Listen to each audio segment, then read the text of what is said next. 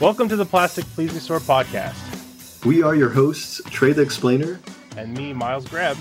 A podcast about the natural world, things that people claim are part of the natural world, and things that used to be.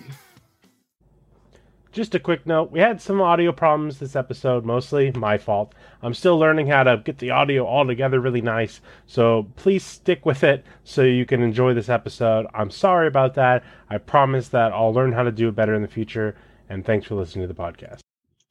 Okay, and we're back with the third episode of the Plastic Plesiosaur podcast. Oh, yeah. Nice. Yeah, last episode was really long. So, yeah, super long yeah, thanks to everybody for listening to that. I thought we had a really great interview. We got a bunch of fantastic feedback. We actually got an article written about it, so that was pretty cool. oh yeah, Darren. Yeah, yeah. Darren, so, Darren's awesome, man. Yeah, we really appreciated that, and uh, it was cool to see the feedback. Um, of course, the interview was really long. We had to trim it down, um, but I think we got a lot in there, and uh, I hope I wasn't too hard on Jeff. Some people in the feedback said I was, but from my perspective, you know, like he's just had a lot of time to talk about this for like 30 years and i just felt that you know it'd be good to ask some harder questions but it was all done with with respect and we had a great conversation with jeff and we believe that he felt well represented too so yeah yeah that was a great discussion i agree i think we we both gave really good arguments and and just uh, had a good time also trey has a new video that just dropped on his youtube oh yeah thank you it's a Among Us themed. Some kind, kind of video game that the kids like. it's like on like human psychology too. It's kind of an excuse. Um, yeah, I, yeah. I, I, watched it and I was just waiting for you to say the word pareidolia. Yeah, like, yeah. The whole time I was like, just say it. I say, I, I, think I pronounce it wrong. I think I pronounce it with an N. I pronounce it pareidolia. Uh, And I was like, oh, people are going to correct me. Uh, now people are. I'm going to say peridolia. Peridolia? Well, I'm not going to fix it now because now I'm worried. I when I, I had to spell it, I, there was no N in, in it, and I, I was, like, "What?" I think I thought it was pareidolia. Pareidolia, yeah, pareidolia. But, but, I don't know. Yeah, it is I, what I it is. wrong all the time. So yeah, yeah. but Trey, my man, you got a story for us? I do, I do. I got a, a recent. This is a recent paper, a publication made uh, uh, this month, actually, or not this month, last month, um, and it is on uh, the Mary Rose, which is a shipwreck off the coast of like southern England, awesome. and uh, it is uh, King Henry VIII's favorite warship. Uh, King Henry VIII was the one with the many wives. Who was yeah. very large. He, he was uh, like Robert Baratheon, and uh, yeah, this was his favorite warship, and uh, it sunk with everybody on it, um, which is bad for them, but it's really good for us because it it kept um, a lot of the uh, stuff that they were carrying and the crew intact. Um, so there were a whole bunch of human skeletons, and it was super, super well preserved.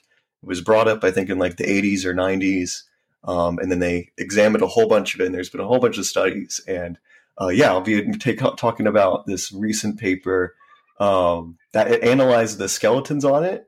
Mm-hmm. Um, so what, what, was weird is so there are a lot of human skeletons, but there are also animal skeletons on it. Oh. And um, so there was a dog on it. Uh, a, a, dog that was like they estimated that it was like twelve months old or two years old or between animals.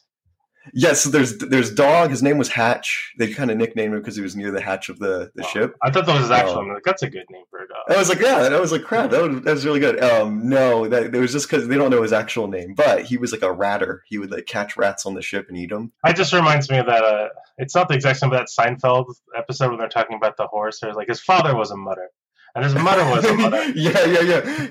His mother was a mother. Yeah. oh yeah, it's all set. They got the bug boy on. The bug boy. Yeah. The little fella's been riding his heart out. They're gonna break his maiden. Really? But it's a little slow out there. Rain last night. Oh, this baby loves the slop. Loves it. Eats it up. Eats the slop. Born to slop. His father was a mutter. His father was a mutter. His mother was a mutter. His mother was a mutter. What did I just say?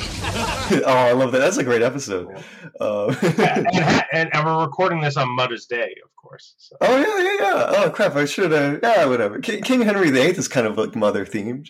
How not sure. to treat your mother. Yeah, yeah. that could be um, a sitcom. so there was the dog named Hatch, who was a ratter. They found a couple rat skeletons and then cow bones on there. I think they were like they were shipping them, or that was uh-huh. for food.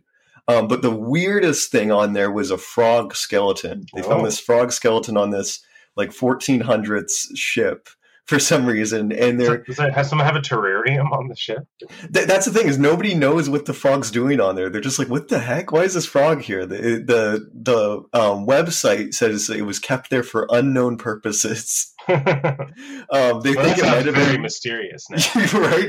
It's more mysterious than just saying like, "Oh, we don't really know what it was used for." Um, it was. Uh, some people think it was like medicinal, like maybe like they used it for medicine, like people lick a frog or something like that. There are probably some some like folk practices around like frogs and medicine. Did they, where did they find it? Near the front or the back of the ship? Because they found it near the back, then it'd be ruddy mysterious.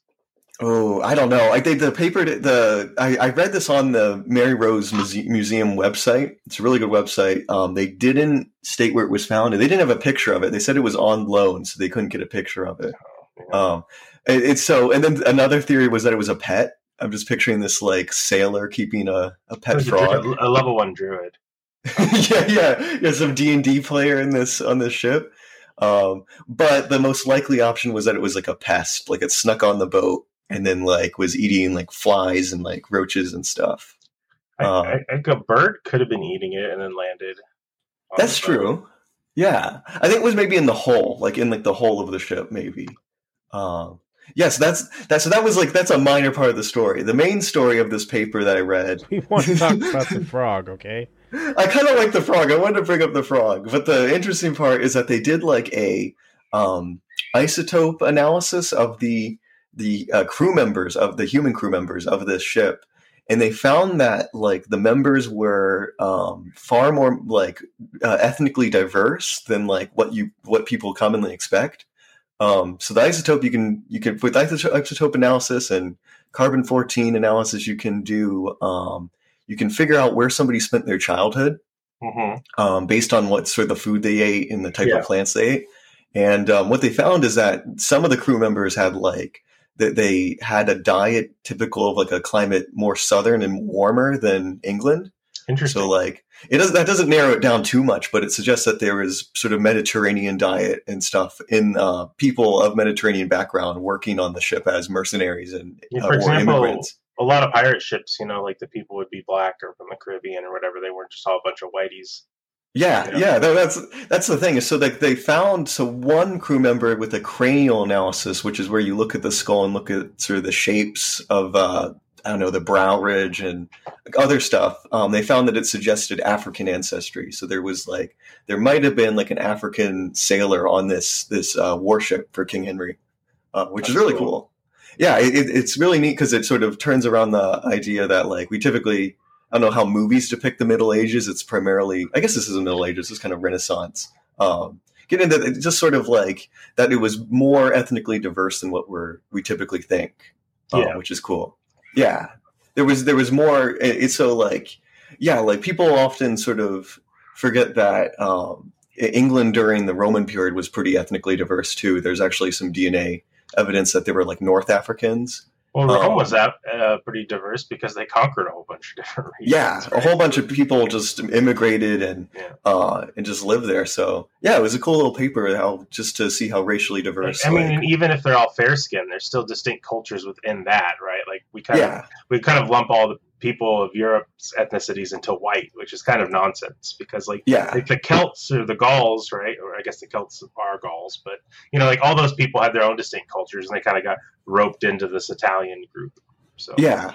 yeah, that's exactly what's what's up. Like, like when people say like broad African ancestry, or with um sort of the Roman studies, they say like African ancestry.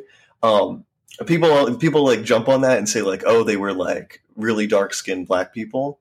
Um, but that may or may not be true. Like when when they when scientists say that, it's they're probably talking more like um, North African. Sure. There's a there's a gradient of like uh, diversity. Well, yeah, because Africa is extremely diverse. Yeah, Africa's giant, and you know, there's there's a literally the Sahara is just a genetic like actual like wall, pretty much, right? Yeah, people just aren't going through the Sahara because it's hot. People yeah. like it. Yeah, so it was a cool paper. It was talking like because I know that there like there were like um like black people in um, royal courts and stuff. Like c- cities were probably like pretty pr- far more ethnically diverse than what a lot of people consider um, in movies and TV shows and stuff. Like uh, I was talking to one of my friends the other day, like uh, you know the famous painting, "The Gardens of Earthly Delight." Oh yeah, um, yeah. So in that painting, you know, there are several darker skinned people that are like not pictured as othered at all. They're just like included in the group, and oh, yeah. I, I think that kind of shows you that like there was different attitudes towards race at the time you know because mm. like they're they were included they're obviously a minority in the group because you know the people in europe would be more generally fair skinned but they they they sought to include people of darker skin and they didn't see them as like other they were just part of the group so. yeah they weren't they weren't they were they were not slaves they were like free men and women that yeah. just were part of society um, which is really cool i know that like king henry viii had like a trumpet player who was like who was uh, dark skinned and you actually see him in one of the tapestries or court paintings which is kind of cool um, just cool. side by side with all the other trumpeters, which is cool. Um, I will say this: the cranial analysis. Um, whenever like an archaeology paper bases something off of cranial analysis, it's uh, notoriously unreliable because like human skulls are really plastic. They like envi- the environment can shape what your skull looks like.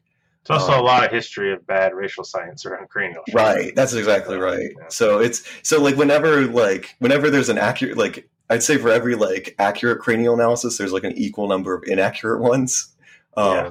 This was made famous by like the Kennewick Man sort of thing, of which was this um, like a Native American skull from uh, nine thousand years ago or something that they said it looked like like a white dude, and facial reconstruction did it and made it look like Picard, Captain Picard. Yeah, was, there was a there's a, a whole thing controversy over that whole thing.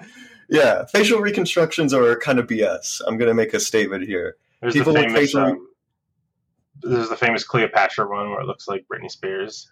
what? I never heard of this one. Yeah. Cleopatra. So there's the meme where it's it shows her she looks like Britney Spears. You know, then you have a Michael Scott. It's Britney, bitch. That's amazing.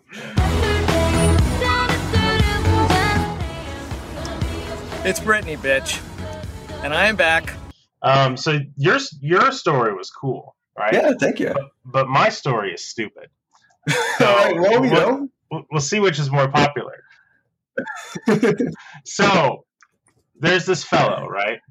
His yeah. name is Rhawn Gabriel Joseph, and he okay. he is like, you know, the room, right? The film.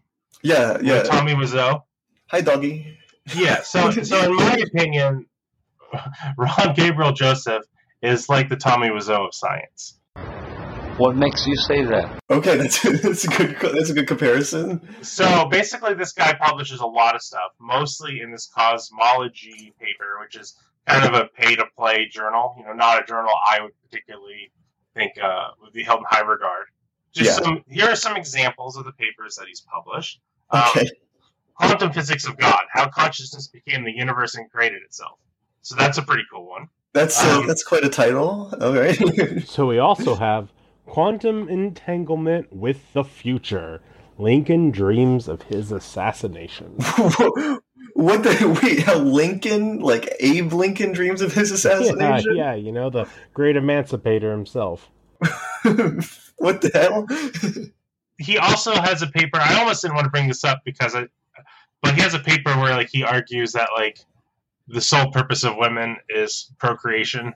Oh, so you know, that's not not not my favorite opinions. It used to be kind of harmless crazy. Now it's going to harmful crazy.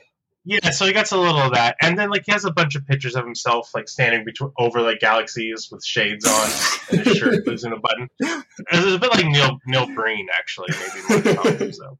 But I, I'm clowning on the guy a bit. But the reason why, and, and I normally wouldn't do this before bringing up his point, but he is published. He has a long history of publishing papers. Mm or creating lawsuits against NASA, arguing that there's they're hiding evidence of life on Earth.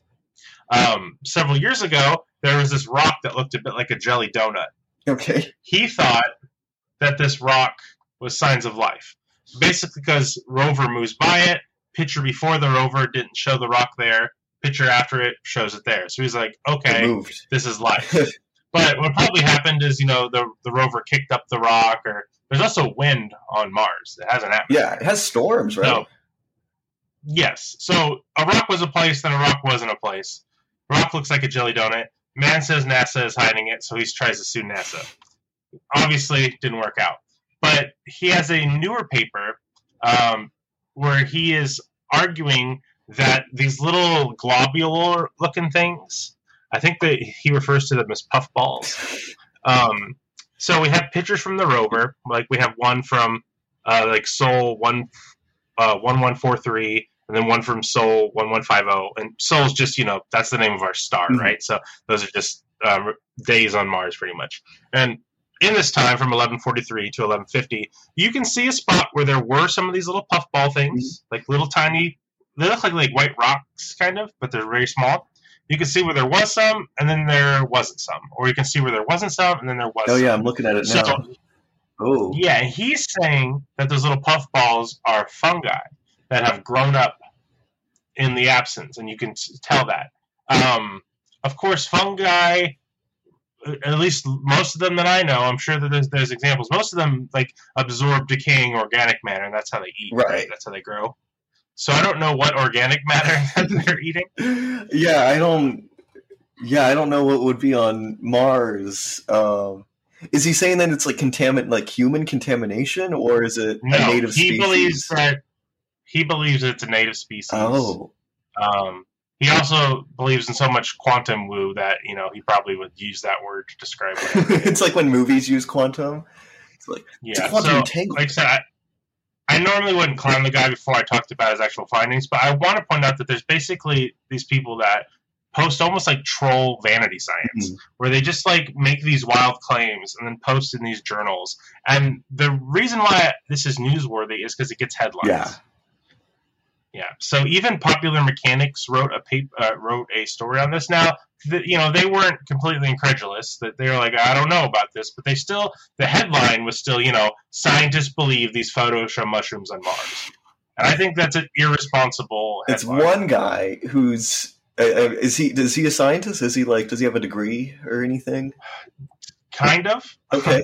um, there are there are people with s- semi legit or legit degrees that technically peer reviewed this paper, but um, it is my opinion that this is kind of a pay for play journal, and oh. so this peer review process is not very serious. That's my opinion. Yeah. Um, don't sue the show.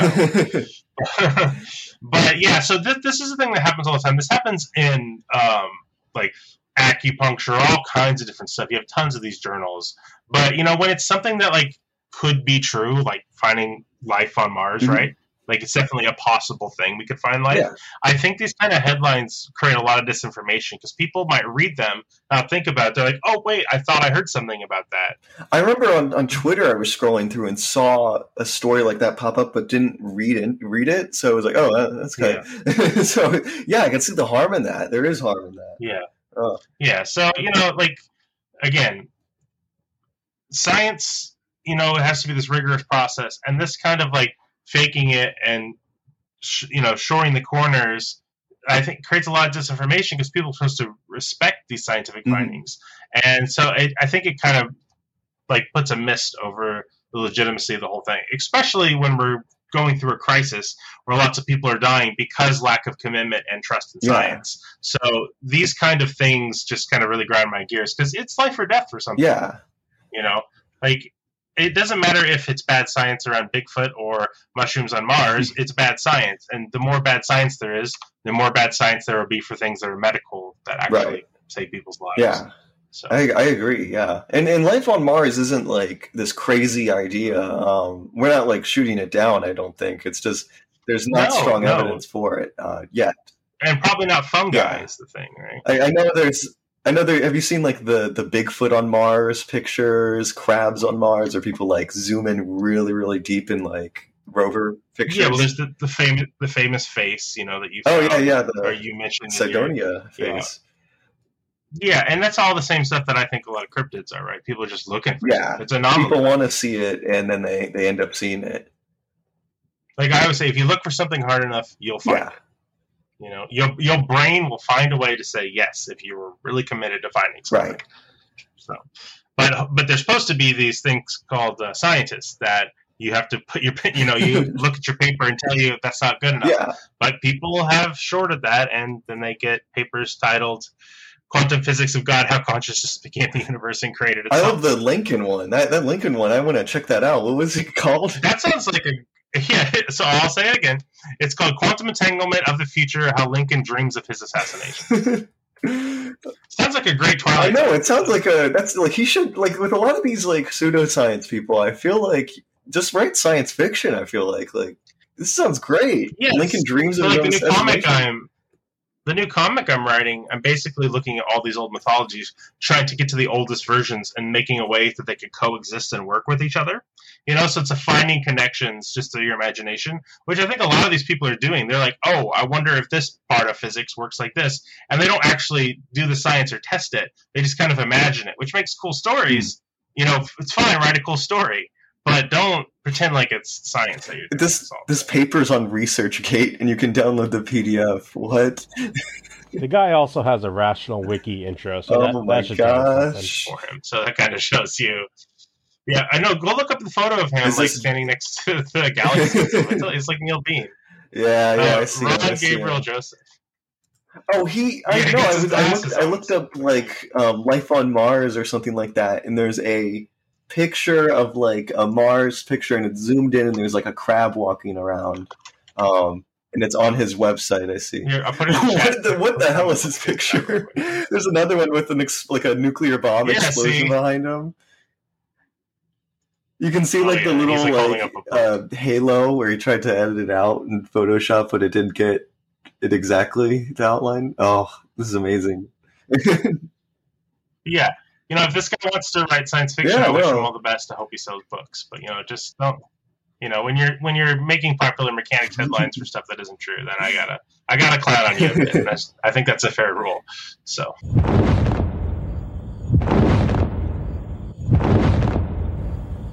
And now it's time for another Plastic Plesiosaur podcast interview.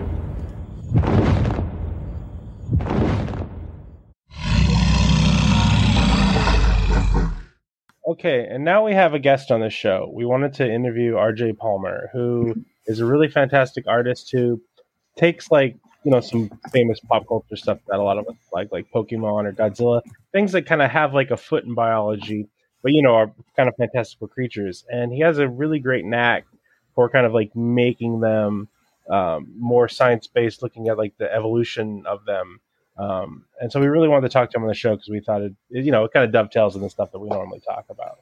Sure. Hi, uh, that's me. yeah. Tell people a little bit about yourself, RJ. Uh, I'm a concept artist and illustrator based in the San Francisco Bay Area. Um, I mostly work in video games and like live action film stuff. Um, I like monsters, like established, and uh, some people think I'm pretty good at drawing them. Yeah, yeah, yeah monsters are very cool. Like, when did you like get started, kind of doing the the thing that you're doing? I don't know if what you call it, but kind of like the adapting, like established kind of like monster designs into more of like a you know evolutionary biology kind of perspective. If that's how you describe uh, it. So, I mean, like I started when I was like a kid, kind of, because like you know, Pokemon came out when I was like nine years, or it was came out when I was eight, but I, I played yeah. my first one when I was nine. Um, and so like first one, it was Pokemon Yellow. Okay. Um, came out in ninety nine. Once the anime um, was out, yeah.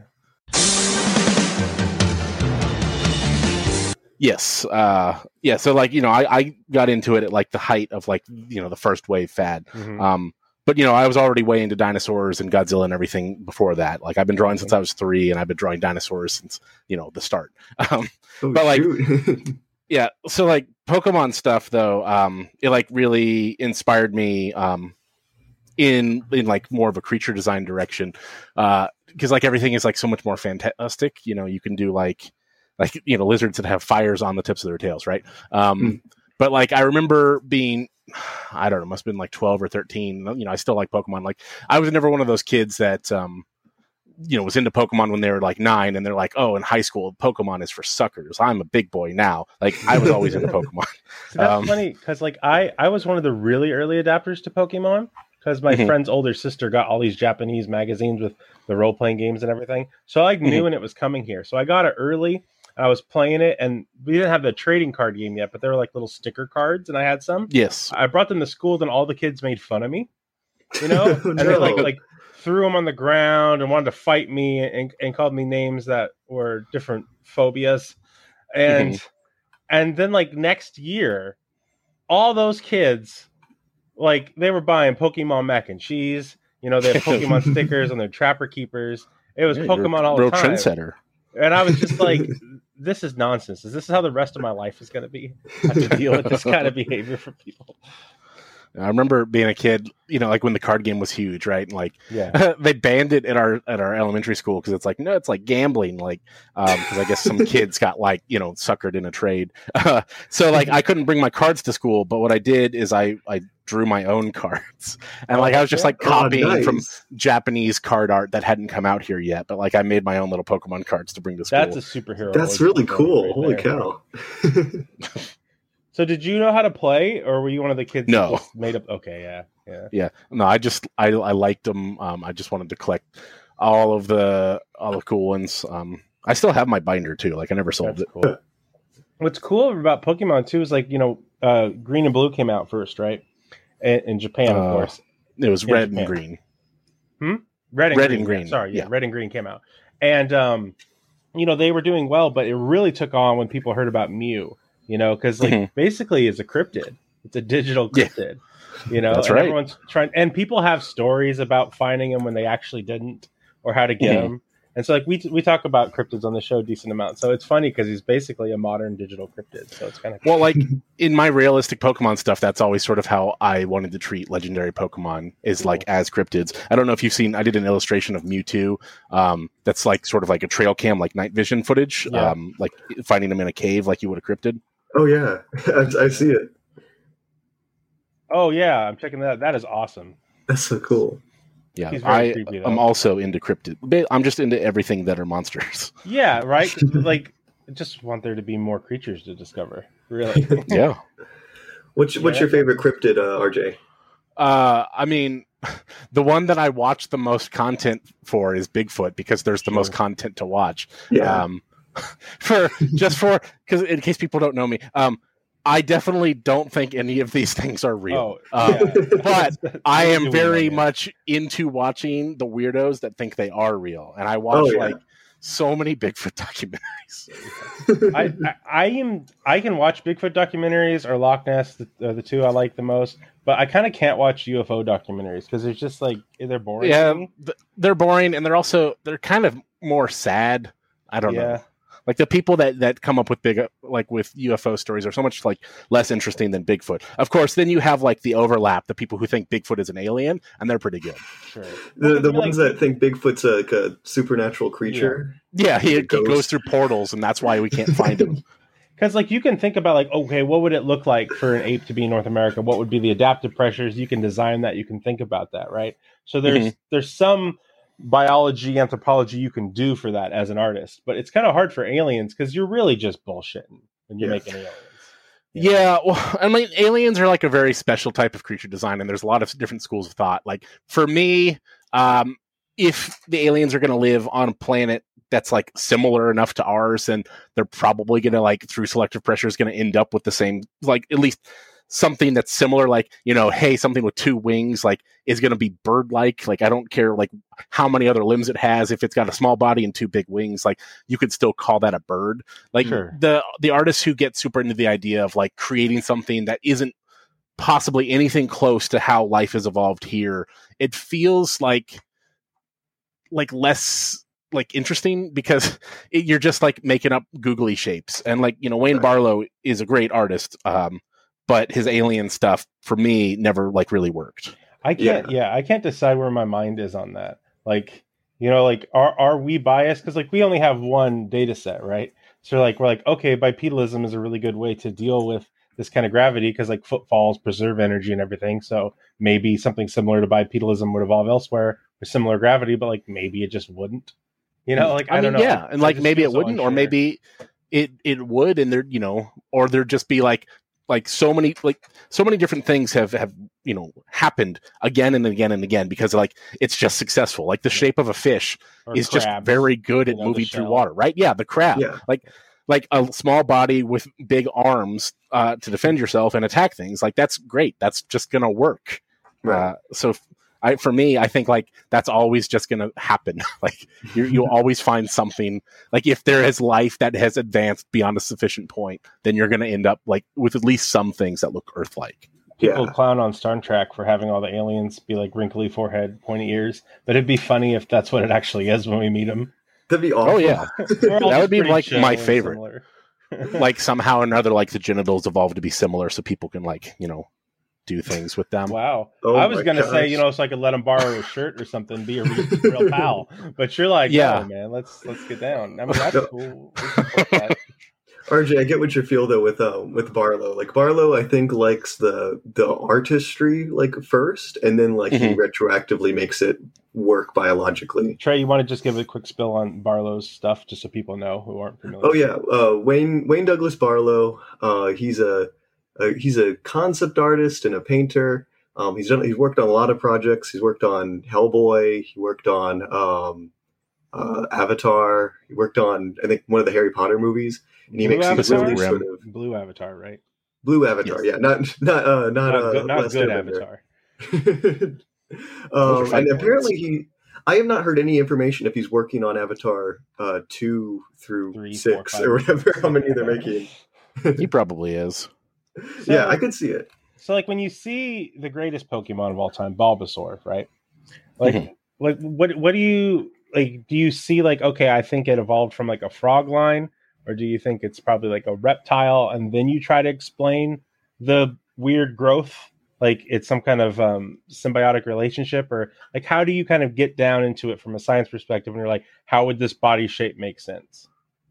Yeah. So for me, the, the way that I sort of like work on adapting, you know, simplified or, or cartoon characters like that is like I look at the at the large shapes and like I discern. Like I don't write it down or anything, but just in my head, the, the process is like, what are the like the characteristics that give this thing its likeness, right? Yeah, Um, and so like for Bulbasaur, it's like the the sort of like short nose with the large eyes with the little nubs on you know the ears, and obviously the bulb, and then like short stumpy limbs. Mhm. So then I look at things that can fit into that mold, and then you sort of like look at the real world as like you know you're you're going sifting for puzzle pieces, and you're going to find all these puzzle pieces, and you're going to assemble them into something that looks like believable. Um, so like for Bulbasaur personally, because I think frogs are dumb, um, I always go Mhm. like more in a like you know lizardy direction. Yeah. we have a whole section in this podcast where we talk about how cool frogs are. So Hmm. very very diverse opinions on this on this episode. we were very anti Megalodon. We are we're anti megalodon, anti coelacanth, pro frog so far, but that's okay. I'm gonna take the opposite stance on all of them. Yeah, this. that's fine. So yeah, so like yours almost looks like a horny toad, right? Mm-hmm. Well, I mean, I've done several, but yeah, I, I Sure, tend to like favor horny toad, like bearded dragon aesthetics for Yeah. Bulbasaur. I just know horny toads because there's some in California, you know. So that's like what. I'm Yeah, I mean, horny toad, horny toads are like one of the coolest lizards. Yeah. So big So time. like like with the, with the bulb, you're basically just saying they put a bulb on it, so I'm putting a bulb on it, or do you kind of like yeah. think that the, yeah? Because I mean, why was there a bulb, right? But like, Yeah. do you Well, tr- it you also- try to think like so like I, I, you know i will see artists that like try to go so far and be like hey you know it's actually like a collection of like large scales or whatever that make up the bowl. Yeah, and like to me that feels like you're sort of missing the point and like you're diverging too far away from like the original idea. Like when i've done charizard in the past i still traditionally give it like real fire on his tail. Sure. um because for me if you just like add feathers or like de- decorative scales there it feels like you're trying to take the magic out of the thing entirely um which i think is something that has set my stuff apart from other people that try the similar things that i've done Yeah, I definitely agree with you because I've had some kind of like, ah, that doesn't really do the deed when I see some like realistic Pokemon stuff. Because, like I said, like there's things that give them their charisma, right? Like why we Mhm. like them. And so if you take it away, it's like, well, it's not really Charizard anymore. Because they were Yeah. trying to design a creature that had this pseudo supernatural kind of thing to it, and you have to try to incorporate it. That's the trick. And so I always felt Yeah. like you did a really good job of doing that, which is why I, I was fond of your work personally. well i appreciate it Yeah, definitely. I know Trey isn't much of a Pokemon guy himself, but I think he um appreciates some of your like kaiju stuff. Oh yeah, no, I, I appreciate all your work. Like the level of detail, and it's amazing. Um, it's like looking at a, literally like a real animal. It's awesome. I like a lot Well, of your it takes paleo a long art. time Thank you. I, I also do paleo art, which I probably haven't mentioned yet. Yeah. So, like, um, what's your process in that? Because it's like it's changing all the time. You know. Um, Like- I mean, it's like the same thing. It's you know, like, like you know, so when when designing a Pokemon, right? You you get given the Pokemon, and you're like, well, this is like the mold that it has to sort of fit into. Now I'm going to go look for puzzle pieces to reassemble this into something that looks more lifelike and believable. And the same thing is true of paleo art, right? Like you're given the data set. You're like, hey, here's what the bones look like. Here's what we know its relatives look like. Like here's hmm. what we know it ate. All these different like you know facts we know about it. But there's still so many pieces of that puzzle missing, and that's Yeah. where the fun is. That's why I think paleo art's like really fascinating. Is because you are working within like restrictions and then allow like within those restrictions is where you can like really play and get creative with stuff. It's like, you know, any two people can like have all the same data for a T-Rex, uh, but they're not going to draw the exact same T-Rex because there's Right. so many things that we don't know that it allows for that creativity. Yeah. There's a lot of soft tissue and like coloration differences and all that. Mhm. It's really cool. It's a lot, a lot- a lot of fun to be elastic there. paleo art's kind of this romantic thing because it's it has all the imagination of you know monster storytelling and like these great creature storytellings but it's also trying to look at the past so it's like kind of fictitious and, and then kind of like time travel history sinking you know so it's Mhm. it's a really cool blend of disciplines in that way Well, yeah, I mean, and to your idea about like how there's sort of this romanticism around it, like I think it's interesting in that paleo art is the only art form, unless I'm mistaken or just being a horse's ass.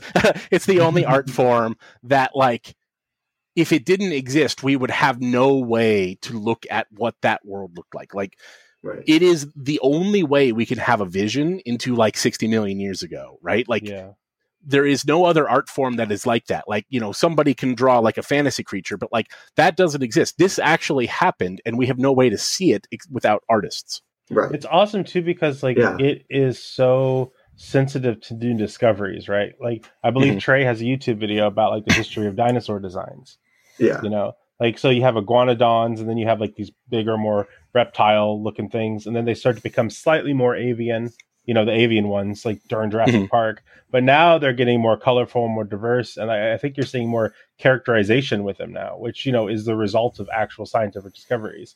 So i think that's Well- really fantastic. So one, it's scientific discoveries, but two, it's also there's like this like the internet has totally changed the game as far as paleo art concerns because Mhm. now all this information is so freely accessible and accessible to a lot of teenagers that have a lot of time to just read shit.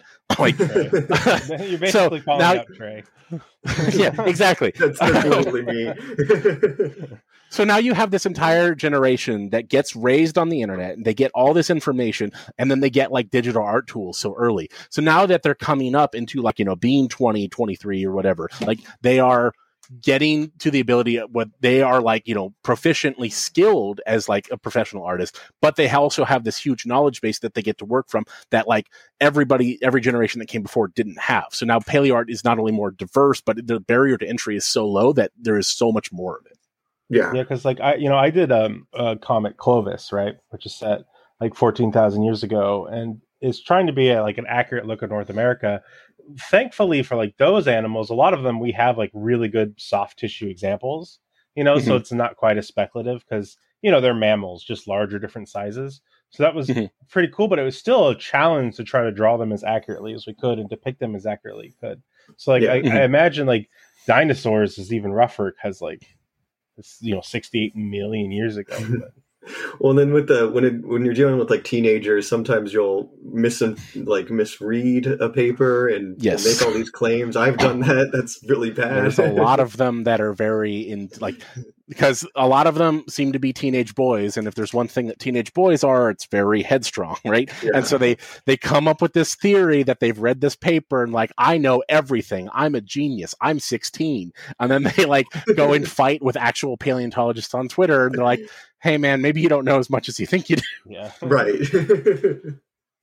oh god, that's me like like six years ago, if not even less. because you have like three different videos about the feathers on the t-rex and how strong Yeah. they are right and they get slightly better as time goes along, but it's still I'm not even happy with the most recent one that was like a couple years ago. where are we at on that you, Uh, feathers on T Rex. yeah i Um, mean there's some right yeah. but, like they're like proto feathers basically right Well, so if there were feathers, near as we can tell, if there were feathers, they would have been a very sparse cover, covering like Right. elephant hairs, right? Yeah. And maybe there weren't feathers. We have scale impressions from T Rex with no feathers, but those are teeny tiny little impressions, and feathers could have still been in between the scales. There's a lot of room here for like exploration. Um, Hmm.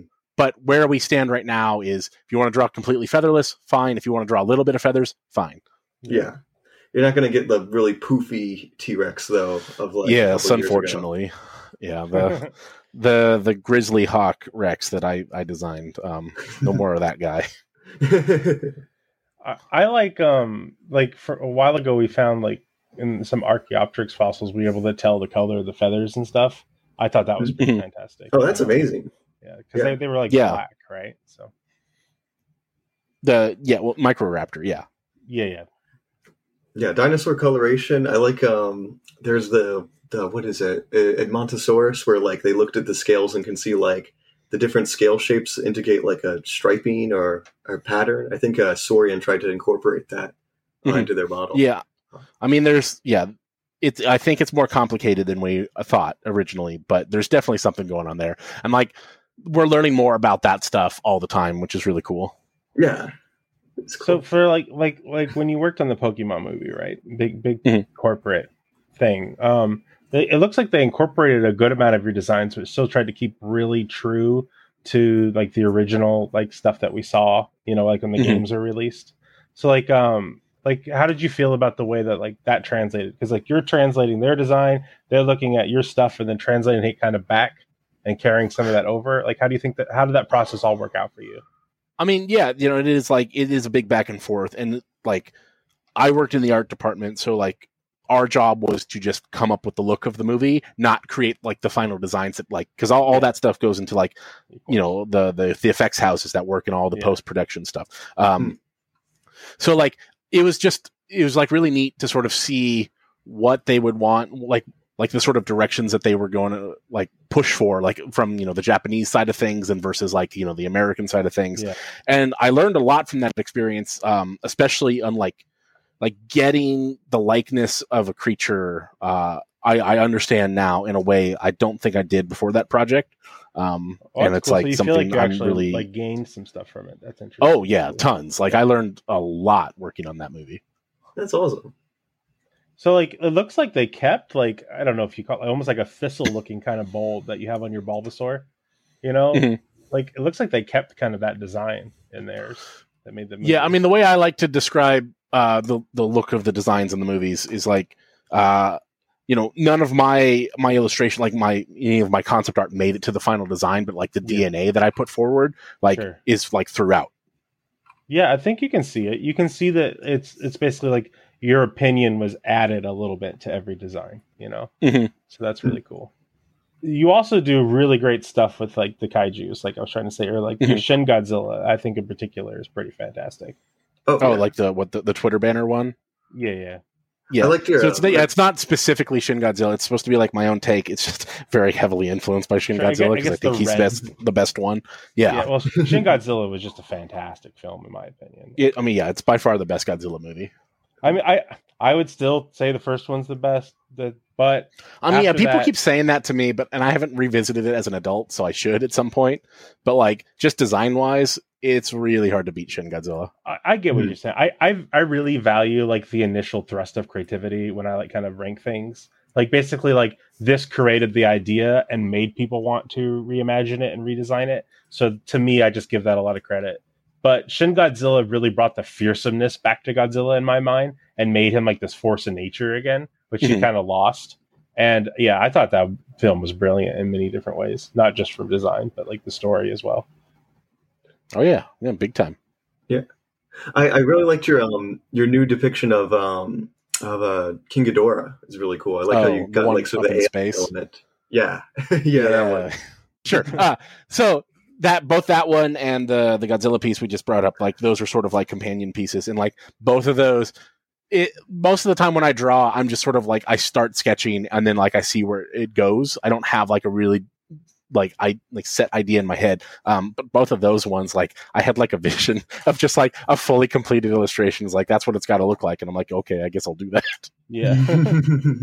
no, I, I, I do that as a writer sometimes. Like I just I'll think of a scene. I don't even have all the story yet, you know, but I'm like, I gotta make, I gotta get to the scene. This scene is the thing. So mm-hmm. just kind of start working from that kind of like crystallized idea you have in your head. So, um, you also do anatomy stuff, right? Like with with paleo art. Yeah. So like like is that like because a lot, a lot of your stuff obviously doesn't show like the bone and muscle structure. Like, do you have to do you have to do a lot of research? Do you feel like to try to get that stuff right? yeah a lot. a bunch, yeah. No, like that, I, would be so one... nervous to make one single muscle wrong or something, and have someone on Twitter just blow my ass up for it. So, yeah, and like you know, that did happen. Um, sure. Casey Holliday, the uh, he, he's a paleontologist who worked on one of the papers I was using. Is like, hey, no, you fucked up this part. And yeah. I was like, oh shit. Well, you help me? well, I tried my best. no, no, no. This one goes there. That one goes there. Right? But yeah, I mean, look that that piece, the the T Rex one that mm-hmm. I I spent like a year on that. Oh, um, oh my god. Yeah, I I mean, one, it's like the longest I've, I've, spent painting anything. Like, you know, I have an app that tracks how much time I spend on in the mm-hmm. document, mm-hmm. um, and it was like 320 hours on that one, which nothing's even close. nothing's like even half. Um, but yeah, like you know, I got to correspond with like top paleontologists and be like, hey, you know, here's what I've got. Is this right? and go back and forth for a period of over months. Um, and I, I learned so much from that piece. And now, you know, mm-hmm. you have artists like Matt Dempsey who's like getting to, he, he's like studying, you know, uh, paleo musculature, like, like for an actual like degree. It's like, so now he gets to like come and step in and like do the shit that I was doing wrong. Yeah. Um, Well, I mean, it all adds together in the interest in the field, right? And like you said, yeah, basically paleo art's an important part of the the actual field of science that it's looking to discover. So yeah, I, paleontology wouldn't be as interesting as it is without artists to depict the work of the paleontologists themselves. I feel like. What's your What's your favorite sort of project that you've been able to work on? Um, so, I mean, that's a tricky question. Uh, oh, sorry. like it was really cool. Like you know, I, have gotten I've gotten more fortunate than most to get to work on so many sort of like dream gigs. You know, obviously like Pokemon movie, but also I've gotten to do um, you know illustrations for sideshow collectibles of officially licensed Alien stuff, like Xenomorph oh. Alien. Yeah. Um, so like that's super cool. Uh, you know, getting to work on all these different dinosaur projects. Like you know, I've done books for Scholastic, and uh, I've I've done a couple illustrations for the Beast of the Mesozoic toy line. Um, yeah, I don't know. I, I the the one projects that I really want to work on left, like I really really want to get on Monster Hunter. So if you know anybody, please tell me. Oh um, yeah, yeah, yeah. we know the Monster Quest people, but we don't know the Monster Hunter hmm. people. well, maybe uh, maybe they know each other. Yeah, maybe maybe the Monster people will talk. What were sort of your uh, influences, RJ? Like, um, I, guess for um, paleo paleo art, like what sort of movies or or TV shows like sort of inspired you to make uh, depictions of dinosaurs? Um, well, so I was already into dinosaurs before I can remember seeing any movies. Um, you know, I, like I started drawing when I was like three, and I have a distinct memory of being in preschool talking with friends about wanting to go see Jurassic Park in theaters because it hadn't oh come gosh. out yet. That's um, so cool. And then I, I did go and see it when I was three, and I was probably too young to see it, but it's the first movie I can remember seeing in theaters. Um, and like Jurassic Park has changed a lot what it sort of meant to me over the years because I don't like how the fandom has gone. I don't like Jurassic mm. World, any well, of no. them. Um, yeah, unwatchable. yeah, so kind of in that similar boat. No, it's it's just like dinosaurs. Like it's not any media that inspires me to draw dinosaurs. It's just like the actual things themselves are so fucking cool that like I just want to draw those. Awesome. Hey, I like that. yeah, I think we were saying the other day on the podcast, or maybe we were just talking. I don't remember that. Um, Jurassic Park was too good for its own good. It's kind of just like monopolized yeah. the dinosaur space for films and the way that they look in people's minds. And so now, if you don't like the way they look, you're fighting with people. If you do like the way they look, you're fighting with people. And there's just not really room now for other dinosaurs, yeah. like to be the dinosaurs, which is kind of too bad. Yeah, I agree with all that. That sucks. Yeah. yeah. Well, it started, it jump started like this whole, like, I feel like, um, a lot of those, so a lot of like paleo artists, like, I know they, they really were inspired by like walking with dinosaurs and sort of those BBC documentaries. Mm-hmm. Um, and I feel like those wouldn't exist without the popularity and like the success of Jurassic Park to begin with. oh, with. sure. Yeah. And like, you so, know, I watched that as a kid, but like I was never that into it because the T Rex sucked. Um, this, the, okay, I will agree. The T Rex in that movie, that uh, documentary kind of like, sucks pretty bad. Yeah. It's like blocky, big truck head. yeah. Like boring for, colors. one thing that I try to think about in paleo art um, is like, I don't spend like if I'm dr- like doing a piece, I will not look at how other people have done it. Like I don't really care about like their interpretations. I'm going to go like to the source material. I'm going to like find out the information. I'm going to talk to like people who know the information and then I'm going to like come up like try to come at it from a different angle because if you're just building on what everybody else has drawn already, then you're not like like you're getting an abstraction of an abstraction. You're not going to the source. And it's the same thing mm. beyond just paleo art, you know, like creature design in general. Like I tend to try and look at nature instead. Like I, I whenever I'm, I have like references up, it's like only photos of animals. I will not have like, you know, other creature designs or whatever that people have done. Um, unless it's like specifically like lighting reference. As it's not about design. Like design, yeah. I, I want to go to the source and come at it with like my own fresh perspective. I think that's, that's awesome. really wise. You know, it helps kind of like the cultural pollution of an idea like, yeah. get into your mind, so it's more your imagination. You get away from the memes, like where yeah. something's just yeah. copied and copied and copied just because it's popular.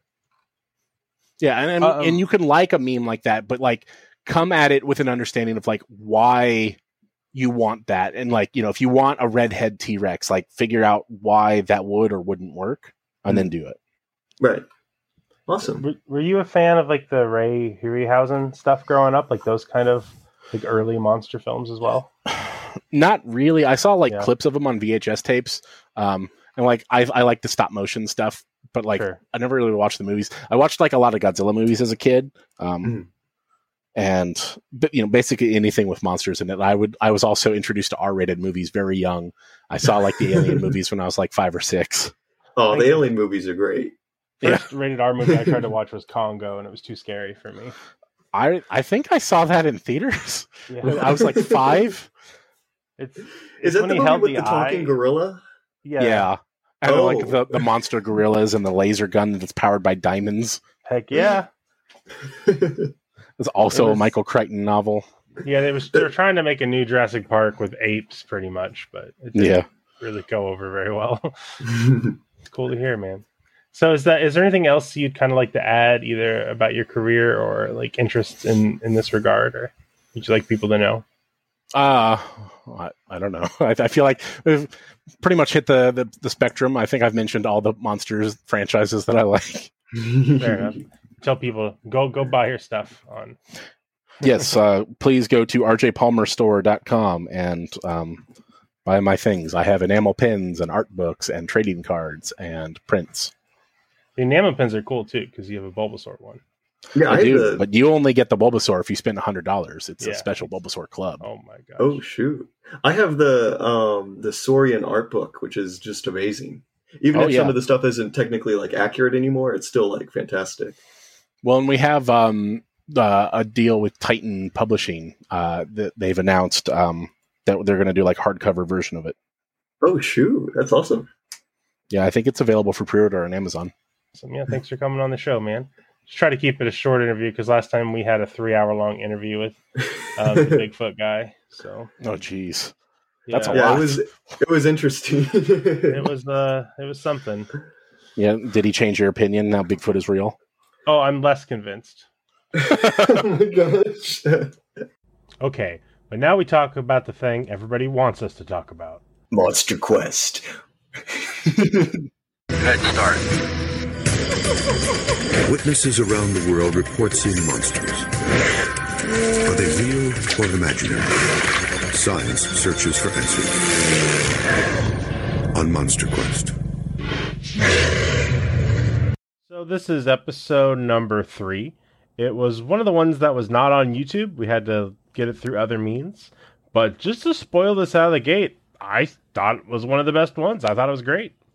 I, I think that as well. This was this was up there for me for one of the some of the stuff that we found out afterwards kind of uh, lowered my rating slightly, so I'm going to have to tweak well, it. But um, okay, so what happens in this episode? Yeah, so what happens? They're looking for. They're in um, Mexico, um, and there, there, there's these Humboldt squid. Um, a lot of people, most people have probably heard of Humboldt squid. They're like these big squid. They're probably like most of them are three, four feet long, five feet long, something like that. The red um, devil. The red devil, and they're they're predatory. They eat fish. They uh, attack things in the ocean. And so in this episode, they were looking for. There's supposedly like reports of the red devil. The uh, how do you say it in in Spanish? Roja Diablo, something like that. The Red Devil. It's like this thing that fishermen see, and it's this very, very large Humboldt squid that's elusive, and it's like giant. It's like the size of a giant squid. But I like that the one guy mentions it has like a beak, like a macaw, like a parrot, like three times. Yeah, no, no, that's great. It's a good comparison. it is. It does look like beaks that. are terrifying. Yeah. um, yes, they're looking for the this giant Humboldt squid that they believe is um, so they believe that the Humboldt squids that are on the near the surface that come up from down below are like are small babies or, or, teenagers, and then like when they get really really old, they get huge. They get like giant squid size, and they they eat on the other squid and stuff. And so in this episode, they're trying to uh, attach a camera to a squid like a GoPro, uh, and like look down there and see if they can catch one of these giant elusive Humboldt squid. Speculative yeah, that's plan one, right? Just to to stick a GoPro, basically, a, a 2007 version of a GoPro on a squid and send it down. Yeah, yeah. So like that, yeah. That's their that's the gist of their plan. Um, they make this hot pink um, lure that's like a, a plastic squid, and it's supposed to like catch squid on it, so they can uh, hook the camera onto it. They're like, this is this new technology, and it's going to work. It's going to totally and, catch them. And so, a couple things. Number one, when we say like they're looking for like a giant squid, that's a different species, right? That's yeah. Architeuthis or whatever. Yeah, Architeuthis. Arc- uh, let me see. yeah, so we got we got these guys, the red devils. We got giant squids, and then there's colossal squids. There's colossal squids, which are diff- another species. Yeah, which um, um, are technically like longer, but their bodies are smaller. They have like longer two tentacles that go all the way back. Yeah, colossal squid. They're like fatter, I think, right? Like um, big beefy boys. They're beefy boys. There's like this famous video of one caught alive near, I think, Antarctica, um, which was really cool. Let's That's my favorite animal. I love oh, colossal squid are really cool. I giant just love sea monsters. I want sea monsters to eat me and my friends. I think it would be super cool. well, that's the shame is that most of these specimens we've we've seen them when they're dead or they're like almost dead. Um, yeah, and if you see like any of these animals that have like even more water to non-water body ratios than we do, when they're out of the water, they just like you're destroyed. Yeah, you know, like, they, like jellyfish like or, or deep sea fish, right? When they depressurize, like they just do yeah. not look the same at all. Globfish, globfish don't yeah. look like that famous picture that you see. They they that's like a that's a lie. They actually look pretty pretty uh not not flat like that. Yeah. Yeah. No. So yeah, I, I like giant squids. I thought this was a really cool premise for uh, a research trip, and they they got some divers to go out there and. And uh, they do camera. mention, which um, I thought was slightly disingenuous. They referred to one of the producers of the show, one of the main guys who made Monster Quest. They kind yeah. of show him and talk about his camera stuff, and, but they don't really mention that he's one of the producers of the show, which I thought was a bit of a sleight of hand. I, I noticed. I, I yeah. I, I kind of like. I was like, that guy looks familiar. I feel like I've seen him, and it's because we we researched this a little bit. I was like, oh, that is the producer. Yeah, this is yeah. Doug Hajicek. So now, to his credit, um, I think this was a great idea, and in my opinion, this works better than almost any of the Monster Quest episodes I can think of. Yeah, because they have like a legitimate plan. That mm-hmm. basically, like they think, I think there's bigger versions of these creatures than is generally considered true. Uh. We're going to develop a new technology to try to record them, and they essentially do. Yeah, they get data. They get actual data, which is amazing. Yeah. Now we'll talk about how they got the data and how valid what they say about the data is, but he does do it. And so that is pretty darn cool. Yeah, that, that's awesome. I, this I is a real adventure story with a real payoff. You know, it's pretty awesome. It was great to see because, like, I'm so used to the Monster Quest. They just like they sort of have them go out and look for the monster, and then at the end, it's just sort of a, a, summary of what they talked about in the episode, rather than yeah. them getting results. And this one was like, oh crap, we actually have results in this. Um, yeah, really cool. Oh, one thing before we move on, they did Mhm. claim that like um, Humboldt squids like attack humans and uh, like there's like one reenactment where a guy like a fisherman's washing his hands or something and the squid um like attacked him. A humboldt squid like swam up and attacked him. And this is like this is again like um i, I looked at, i read a little bit about it online and in truth humboldt squids according to a lot of experts and i'm not going to like di- like diss people's stories and say that they that didn't happen or anything but um, Humboldt squids are not like these violent monsters as they're commonly portrayed in like media. They don't like they don't attack humans or eat humans under like natural circumstances. It's a lot of like man-made encounters, which where they get violent. Well, Scott Scott Cassell, one of the divers and squid experts, does mention some attacks that he's had. You know, but he's not. He's down in the water with them. You know. Yeah, Um, Yeah. So it seems like it seems like attacks do happen, but the show does definitely play them up. Yeah. That, that's Just the thing. Is like there was this documentary on National Geographic that said "Man-eating super squid: A monster invasion," and it's Well, about that sounds Humboldt awesome. squids. it sounds awesome, but it's like But now, a formidable relative of these giants is grabbing our attention. Legions of highly predatory Humboldt squid are invading new territory.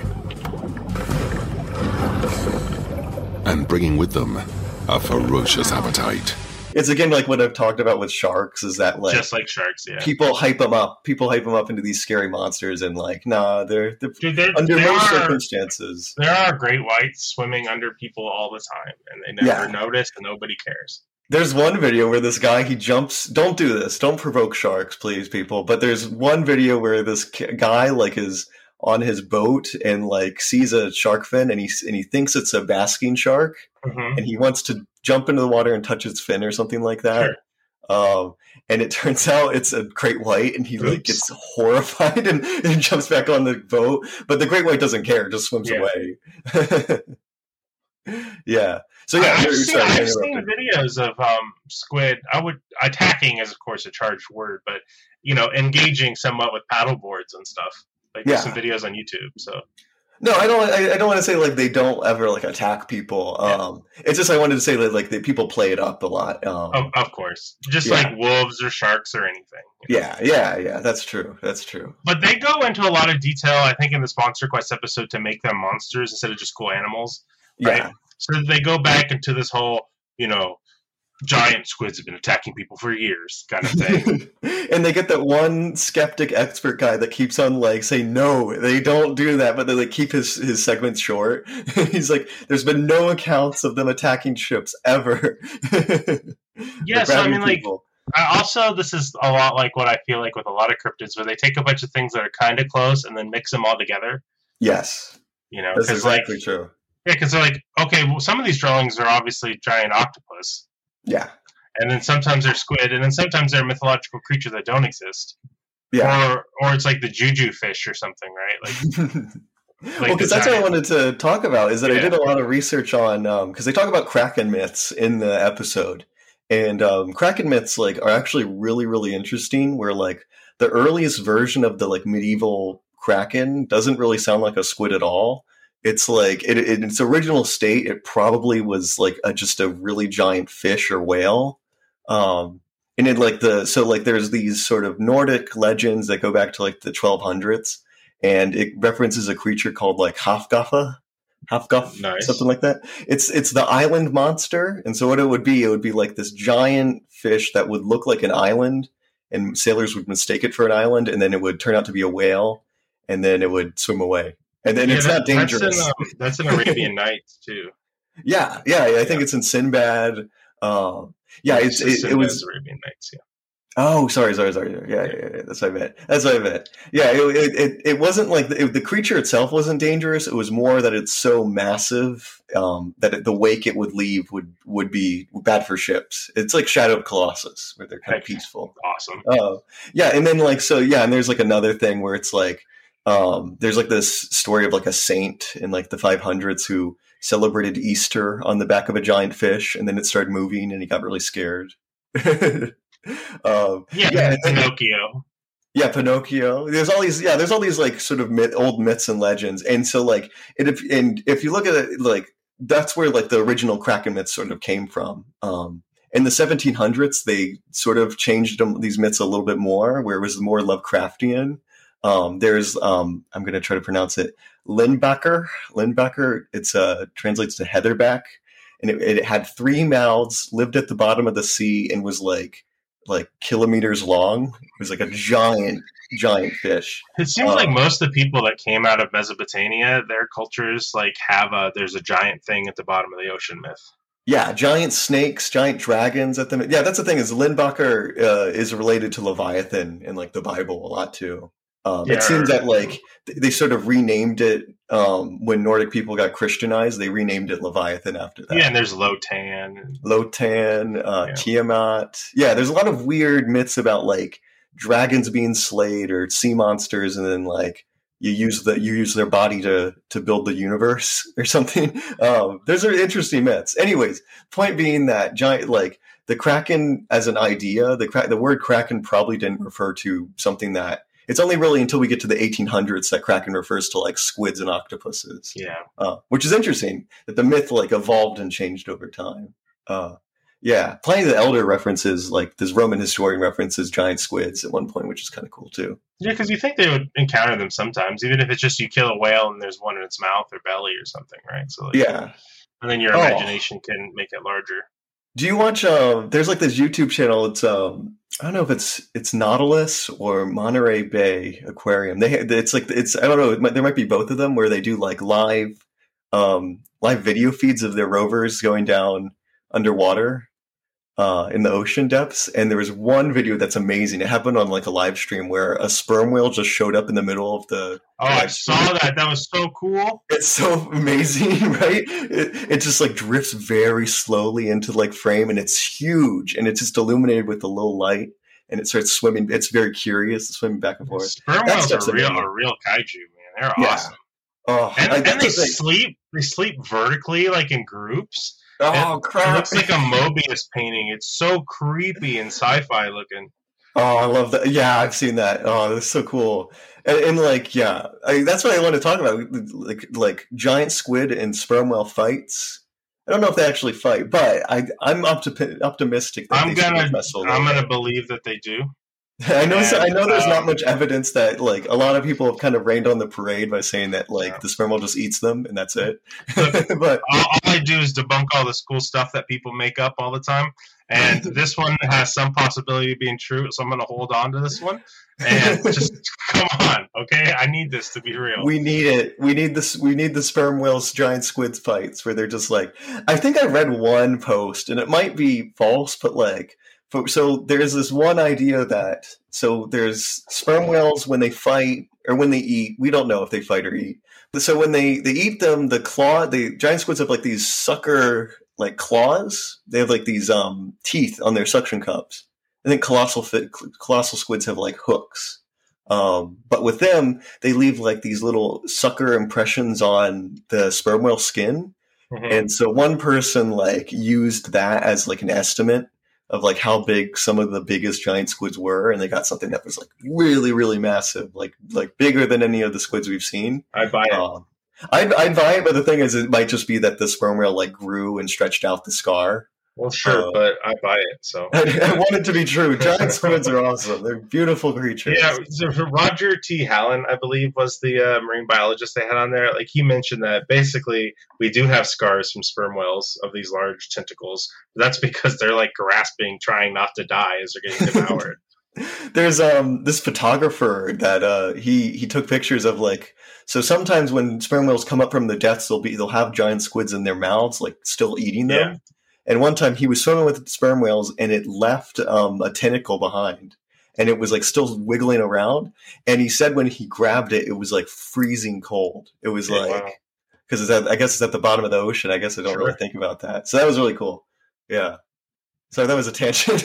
so So they go yes. off. They do the thing to try to make the squids monsters, so they can justify it being Monster Quest. It, yes. it's, it, it's a bunch of cool stories, but it's mostly nonsense. It has nothing to do with this actual animal that we know exists and know where it exists. Right? Yes. So the, these squid are really cool. Like when they have babies, they literally have millions, like up to twenty million babies. Like when they breed, they're mm-hmm. they're up and down the South American and coast and, and North America too. You know, very very cool squid it can be aggressive sometimes, not crazy aggressive. Hmm. Um, we, we make a lure, we get a GoPro, we try to stick it on one and send it down, and then what happens? And uh, yeah, they stick it on one, and I'm presuming they got like a whole bunch of footage, but we only saw like probably like a short one minute sort of segment. Um, and they saw so that you can see it kind of in the gloom that hold on, they're, hold on, hold on. What's it? One one cool thing is so they're diving down to get this right, and they're like yeah. fighting the squids and getting this rope going really down deep. And there's also a hurricane coming. yeah, yeah. Right? So they got a, they have a timer basically on this event, so they're trying to like go down to the deep and fight these giant squids and make up this lure. Meanwhile, this hurricane's precedent. So it's a pretty dramatic episode. Yeah, right? no, no, and there's like um, they got the two divers got like really sick, and like the current was really strong, and he like there's a part where he vomits over the side. He's like, oh, and yeah, like, oh and my so gosh, these poor people. Scott Cassell, who's actually a squid expert and one of the lead diver here, he even goes and gets himself a Batman suit, basically, right? Yeah. He goes to a guy who makes him a special squid proof suit so they won't beat him up while he's down there. I, I don't know if this is really something he believes he needs or not because, you know, he's done this many times that one. Um, yeah.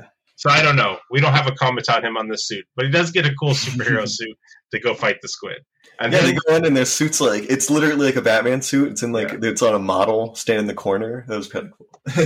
yeah, so they do get some video though. Like they actually yes. get it down there, and they bring back the video, and they, we get to watch the video. Mm-hmm. And what do we see, Trey?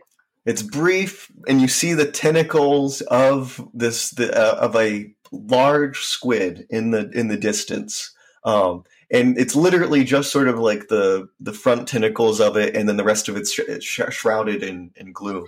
It's it's um, it's blurry. It's dark. We're talking underwater, yeah. but it's not a blob squatch. Right? It's not like, a blob squatch. It's like there's you can tell that it's it's something significant. Yeah. And there's no person in a giant squid suit down that deep. You know that for sure. Presumably, no. Yeah. Yeah. Because that would be a more miraculous feat than if we found an incredibly large giant squid. yeah. it's like who who was that guy? Yeah.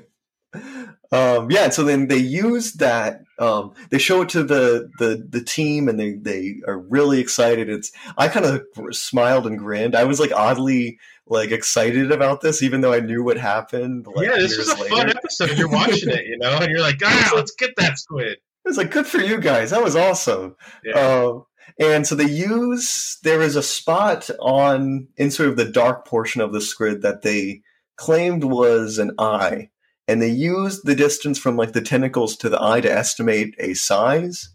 And um, what they said it. What size did they claim? They said it was said like 50 sixty feet, to 60 feet long, 50 feet, something like that. Massive if it's one of these red devil squids, a Humboldt yeah. squid, right? I mean, yeah, I was like, even I was a little like, I don't know about that. That's a, that's quite a claim right there. We're, um, we're talking three or four timesing the traditional size limit at that point, right? Yeah, yeah, and and if we look at um, I'm looking at colossal squid. They uh, maximum total estimate is 30 feet to 33 feet, and then giant squid it's 39 to 43 feet. So that would that would exceed both of those in size. Yeah, so that's pretty insane. Yeah, yeah, and I think I think we both kind of agreed that maybe it was it was maybe an overstatement. Um, because you know, like estimating that kind of stuff on like really blurry details is kind of tough, and it's based on sort of the assumption that that is uh, that's an eye, and then that um that like the proportions are the same. Oh. Well, if your estimation comes back so outside of the realm of probability, like you should assume that your estimate is wrong. Yeah, it could be that it's closer to the camera than we think. That kind of stuff.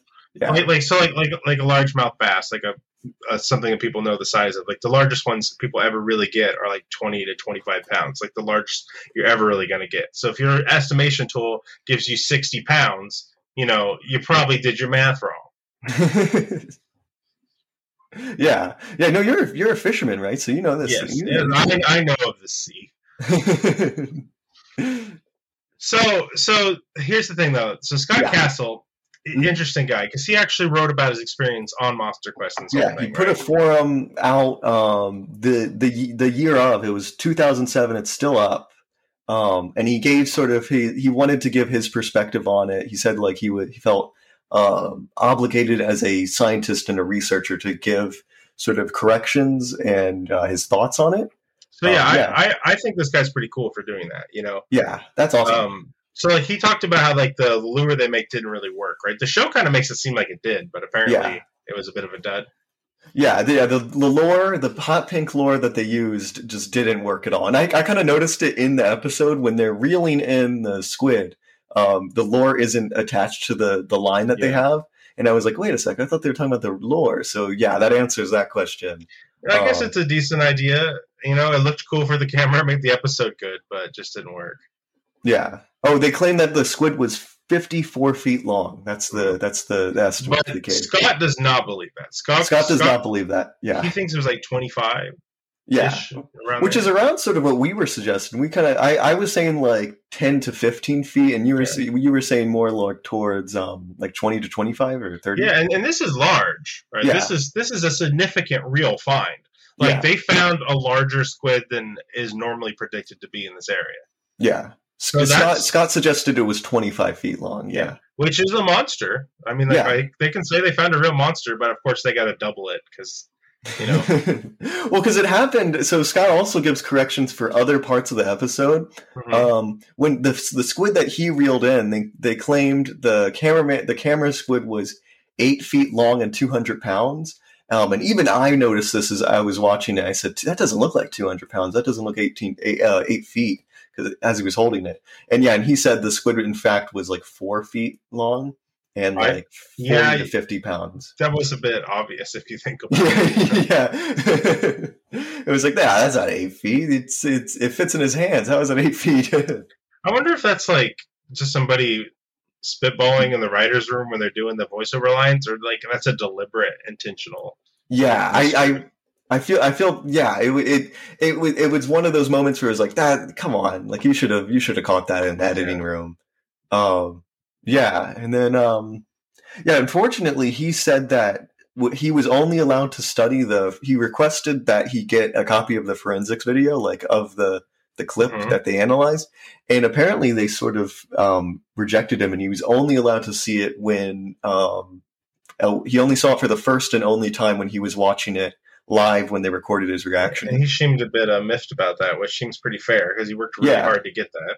Yeah, he was part of the team that researched that. I feel like he he he should be obligated to to. I, I imagine that. the Monster Quest people feel like this is one of their most valuable pieces of footage they own, yeah and they don't want it to be uh, debunked or kind leaked of like or anything. or have any of the fire go out of it, right? So it's it's just a lot of money for them to risk that. So that's probably their opinion, which Yeah, I I can can understand because I mean they put a whole bunch of money into making this fake lure and all this stuff, right? So like, right? but it is unfortunate for the guy who did all the work, obviously. So- Yeah, But overall, I would say like so we give like the first episode. I think we gave like a six two or something. Yeah. I think that Bigfoot Attacks is like a six. The sequel to Bigfoot Attacks, I'd give like a four. That was that was crap. No, So so so far on the scale, I'd say this is like a ten. This Yeah, I'd is like say the this is- best episode. I would say this was a nine. It was those sort of minor details like that that kind of made me drop it one point. Yeah. Maybe in, maybe, maybe in nine point five. retrospect, like after uh, learning some stuff, it drops down to a nine for me. But like when I was done watching, I was like, hell yeah! Yeah, I, I was having fun. Like gentlemen, we got him. You know, Yeah, ladies and gentlemen, we got him. That's how I felt. Because, like, you know, I just want all these monsters to be real, except for Megalodon. Like, I want them all to be real, and none of them are. But hey, we got a picture of a squid that's a lot larger than we thought, and you know what? I can live with that. I can I can do something with that. It makes me want to get up in the morning. Yeah. Uh, do do we know if there were any like sort of subsequent investigations on if the squid could get that, if Humboldt squid could get that large. I oh. tried to find something, but I could not find anything. Oh, um, important thing to note: Scott believes that doesn't believe that it was a Humboldt. He believes it was a oh, giant oh, squid. Yeah, he thinks it's a giant yeah. squid, which makes more sense, right? Yeah. If yeah. it is a Humboldt squid, then it's kind of miraculous. If it's a giant squid, it's cool they found one, but it's not as yeah. amazing. Which we probably should have mentioned beforehand, but that's okay. but yeah, but they found a really big squid. We don't have that much video of big squids, so good job. Yeah, no, no that's impressive. It, it's a it's a great little episode. You, you, yeah. They looked, they found it. So ne- next time, yes, we're going, let's see. We're, we are leaving the sea behind, and we are looking to the skies. oh yeah, look at this. I looked at giant birds are coming. Birdzilla, and they're coming for you. Is that actually what it's called? Yeah, the episode's called Birdzilla, which is okay. amazing. so I believe that one's for free on YouTube. So if you're following along with the show, uh, go check out Birdzilla, and we will we will dive deep into that one as we dive deep into the Sea of Cortez. oh, that's fantastic! Yeah, I can't wait. And uh, thanks everybody for listening to this episode of the podcast. Yeah, um, thank you. It's a really good time. We actually mm-hmm. recorded the interview after this, so I can't say how well the interview did. But I'm going to predict our interview with RJ went fantastic because we like him and he makes cool Pokemon stuff. RJ is a treat. He does amazing things. Can't wait for the interview. Maybe I'll edit a thing in here saying, "Man, that was the best interview I've ever had," or I'll edit anything. I can't believe RJ made fun of us so much. Wow, that was so mean. Yeah, I can't believe you didn't have to say that. It was rude. Like he said, his favorite Pokemon was Ditto. What a cop out. oh gosh, I feel like I'm. I'm afraid I'm gonna be really lost because I. I just have never. The only time I watched Pokemon was at a friend's birthday party when I was like ten. Well, there's and, more to the man than Pokemon. So. Oh yeah, that, well yeah, that's. He does like he does Godzilla stuff. He does yeah. dinosaur depictions. Oh, okay, all right, yeah, yeah. I'm not worried. so the podcast is doing really great so far, which is fantastic. Um, yeah, but we want to keep building so we can get more cool guests on, and you know, Trey and I are busy guys, so seeing it grow really gives us kind of the enthusiasm to keep doing these. So if you guys could do all that, you know, rate, subscribe nonsense that every piece of media tells you to do now, that would be great. like, comment, subscribe. Yeah and you can send emails to uh, you can go to my website after the Gold Rush space and just send emails there because we don't have a dedicated one for the podcast. You can follow me at Gold Rush Comic, and you can follow Trey at uh, at Trey the explain at, at Trey underscore explainer, and then Trey the explainer. Tune in next time. We'll talk about some weird stuff, some old stuff, and some stuff that isn't real. Yeah. All right. All right. Goodbye. Bye.